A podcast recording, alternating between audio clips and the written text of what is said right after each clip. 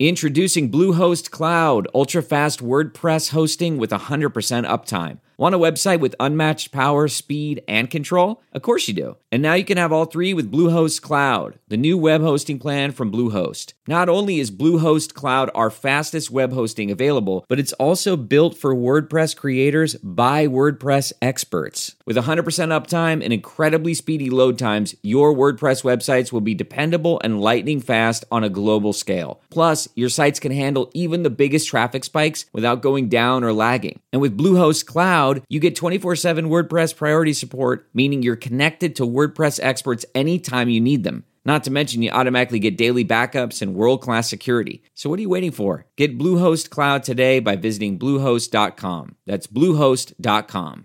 Worried about letting someone else pick out the perfect avocado for your perfect Impress Them on the Third Date guacamole? Well, good thing Instacart shoppers are as picky as you are. They find ripe avocados like it's their guac on the line. They are milk expiration date detectives. They bag eggs like the 12 precious pieces of cargo they are. So let Instacart shoppers overthink your groceries so that you can overthink what you'll wear on that third date. Download the Instacart app today to get free delivery on your first three orders while supplies last. Minimum $10 per order. Additional terms apply. That is exactly what the Treasury Department just did with the crypto industry. They put crypto on the center stage. They tried to exert a power that a significant number of people did not think they should have. They tried to strangle innovation in the cradle, and instead, the way things played out, they accidentally marked us as their equal and made us stronger, I think, than ever before. Welcome back to The Breakdown with me, NLW. It's a daily podcast on macro, Bitcoin, and the big picture power shifts remaking our world. Breakdown is sponsored by NYDIG and produced and distributed by Coindesk. What's going on, guys? It is Tuesday, August 10th, and here we are, something like 11 days after we first heard about the crypto provision in the infrastructure bill, and we appear finally to be at the end of this first act. I call it a first act because, as you'll see, while the specifics of this provision matter greatly, it seems likely to me that the real significance of the last week and a half goes far beyond any one bill. Instead, it's about a new era of crypto entering the mainstream political discourse. Where we left off yesterday was that the authors of two competing amendments, Wyden, Toomey, and Lummis on the one hand, Warner, Portman, and Sinema on the other, were furiously engaged trying to find compromise language. Remember, the one chance we had to get something through was that one, we had to find compromise language that was acceptable to all, and two, get unanimous consent to add the language as an amendment. This unanimous consent thing is nuts, and please remember, as you're apportioning your ire around all of this, that the reason the amendment couldn't be voted on normally was that Majority Leader Chuck Schumer had decided to disallow all amendments. The air on crypto Twitter was thick with tension, and then, around 12:30, step 1 was complete. We got that compromise amendment. Senator Lummis tweeted, "We've been working all weekend to come up with a compromise to address the digital asset broker issue in the bipartisan infrastructure framework. While it's not perfect, it protects innovation and doesn't choose winners and losers." The author of the original provision, Rob Portman, tweeted, I'm pleased to announce that Senators Warner, Toomey, Sinema, Lummis, and I have reached an agreement on an amendment to clarify IRS reporting rules for crypto transactions without curbing innovation or imposing information reporting requirements on stakers, miners, or other non brokers. The question, of course, was would there be enough support in the Senate?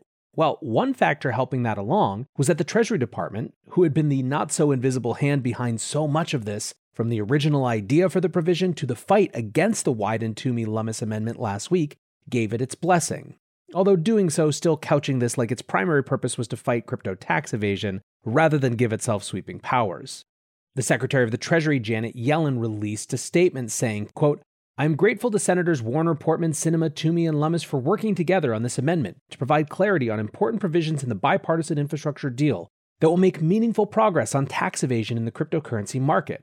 I am also thankful to Chair Wyden for his leadership and engagement on these important issues. Now, Jake Chervinsky pointed out that the fact that Treasury was this involved was itself pretty dubious, but that was a different battle for another time. He wrote, We need to have a longer conversation about why Congress is delegating its legislative power to unnamed, unelected officials in the Treasury Department, But that can wait until after the vote on this amendment. At 3:30 Eastern Time, senators headed down to the floor. A few made speeches in support of the amendment, but not an hour later, the dream was dead. Jake Chervinsky again. Senator Richard Shelby, Republican of Alabama, has objected to the compromise amendment.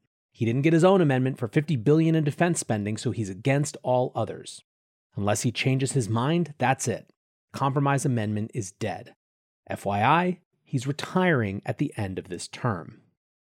The frustration was palpable. Jack Dorsey tweeted, Amendment killed to get more military spending. Wow. Neeraj from Coin Center tanked it to grab for more military spending.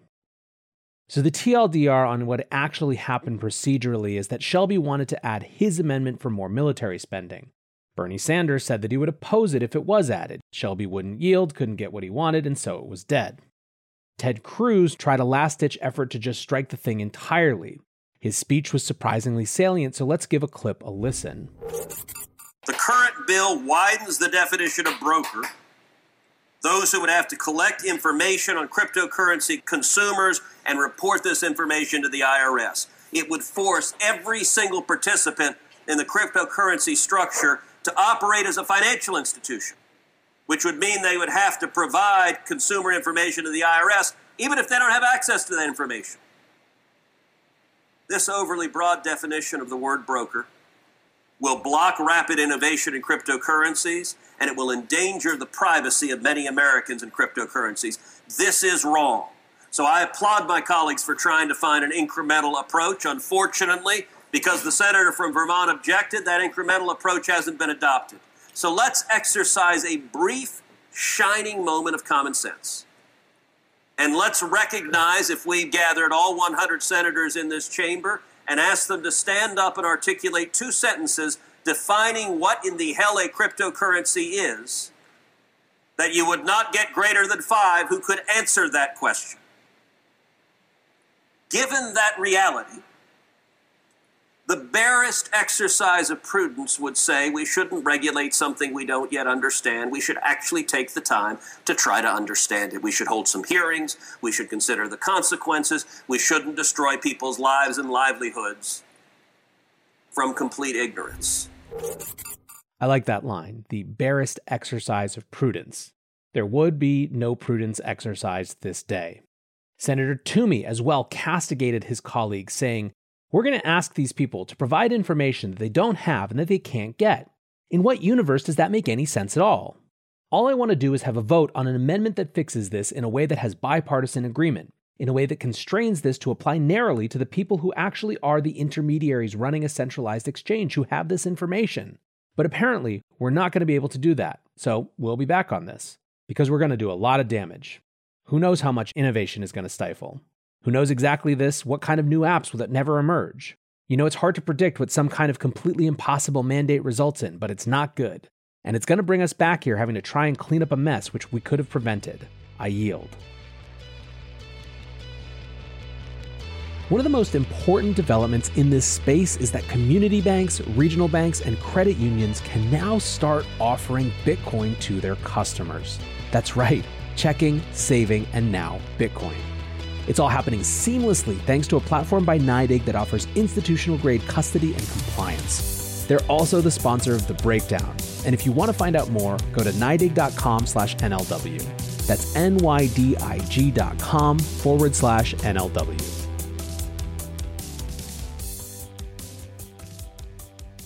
In addition to the palpable frustration, there was some quick argument that the blockage was not just about defense spending, but had a much more personal bent to it.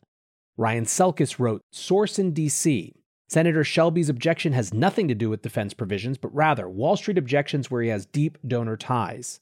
He's retiring and wants to place staffers in high paying jobs upon exit.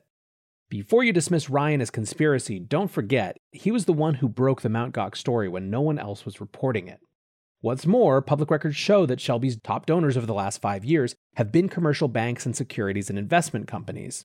In his next tweet, Ryan asked Katie Boyd, Shelby's former chief of staff and a candidate to take his seat, for her commitment, and boy, did it not take long. First, she tweeted, I support American innovation and entrepreneurship, including in the crypto space. and want to see the digital asset broker issue clarified in a way that ensures that the federal government is not putting their thumb on the scale. We should be encouraging competition here in America, not driving economic activity overseas. She then uploaded a video going even farther. Hey everyone, been traveling the state today and got some questions on Twitter about where I stand on the Toomey Amendment. So, if the current infrastructure bill is going to pass, it must have the Toomey Amendment. Without it, the demands that will be placed on the crypto ecosystem will drive jobs and innovation and security overseas. We have to make sure to keep those things at home. So, rest assured, I will always be a voice for innovation and prosperity here in America. There is some word that Katie spent yesterday working hard behind the scenes to get her former boss to change his mind before the actual vote today, so perhaps we're in for a surprise. However, in either case, it is absolutely undeniable what the legacy of this fight will be. Neeraj tweeted, Well, if they didn't know we were here before, they definitely do now. The we is not only the individuals who we'll speak to in just a minute, but this coalition of politicians who are supporters, who feel like they have new information, new energy, and a new mandate. Senator Lummis tweeted This is why we started the Financial Caucus to educate those who are going to make decisions that affect this industry. If we keep pressing forward without understanding the implications of our actions, we're going to fall further and further behind China in financial innovation. We must prepare now for the next time we go up against the anti innovation crowd. We must engage early, build coalitions, shed light on the actors who are working to stifle innovation and maintain the status quo. She also said the silver lining is we found out who in the Senate is interested in the subject who maybe previously didn't know anything about crypto. We were finally able to illustrate that there's a lot of people interested in digital assets and now have contact with their senator. Still, the bigger deal by far is the loudness of the crypto community. 40,000 calls, an entire industry watching C SPAN on the weekend. This isn't normal. This is what happens when you get a group of people who have utter conviction that they are part of a generationally significant shift involved. And to be clear, this cohort has only barely gotten started. This was, as Miles Suter put it in a quote from yesterday's show, a fight from within a cage. A sucker punch that we just had to do our best to deflect. Neither an iota of the true organizational potential or, frankly, the wealth available to advocate on our behalf has been deployed in service of clear pro crypto policy objectives. It was Saturday evening watching a speech from Senator Mike Lee hammering many of these same themes from Cruz's speech earlier that I realized something profound and much bigger than the actual amendment fight was happening. When the Treasury Department, via its senatorial allies, tried to juke this crypto provision into must pass legislation, they thought they were going to pull a fast one on us, getting both the on paper budgetary resources they needed to move the bill forward while giving themselves wide ranging powers to do as they saw fit in the crypto industry. Instead, they radically, and I mean radically, increased the relevance and profile of the crypto space. If this had just been about crypto legislation, it wouldn't have had a tenth of the coverage it got, and probably even less than that. Instead, the way that they tried to squeeze this out made it the central issue of the biggest non COVID legislation the Biden administration is trying to pass. Legislation that has roots and false starts over two previous administrations. I'm going to make a literary analogy, and spoiler alert if you haven't read the Harry Potter books and intend to, skip about the next minute. The central crux of Harry Potter is that the big baddie, arch evil wizard Voldemort, hears a prophecy that a baby boy will be born in the middle of the summer in a specific year and will rise to challenge him. Neither the boy nor Voldemort can live while the other survives. They are destined to be locked in conflict till one wins and finishes the other for good. That's why Voldemort tried to kill Harry when he was just an infant. We find out later, however, via Professor Albus Dumbledore, Harry's mentor and the leader of the resistance against Voldemort, that there were in fact two wizard boys who were born who could have qualified. Harry pleads with Dumbledore, saying, Can it still be the other guy? And Dumbledore says, No. When Voldemort came after you, he marked you as his equal. He basically self fulfilled the prophecy that Harry could rise to challenge him. That is exactly what the Treasury Department just did with the crypto industry.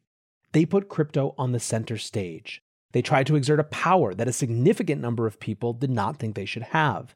They tried to strangle innovation in the cradle, and instead, the way things played out, they accidentally marked us as their equal and made us stronger, I think, than ever before. Less than an hour after everything ended in the Senate, Representative Tom Emmer and his colleagues in the Congressional Blockchain Caucus sent a letter to all their colleagues asking them to fix the crypto pay for.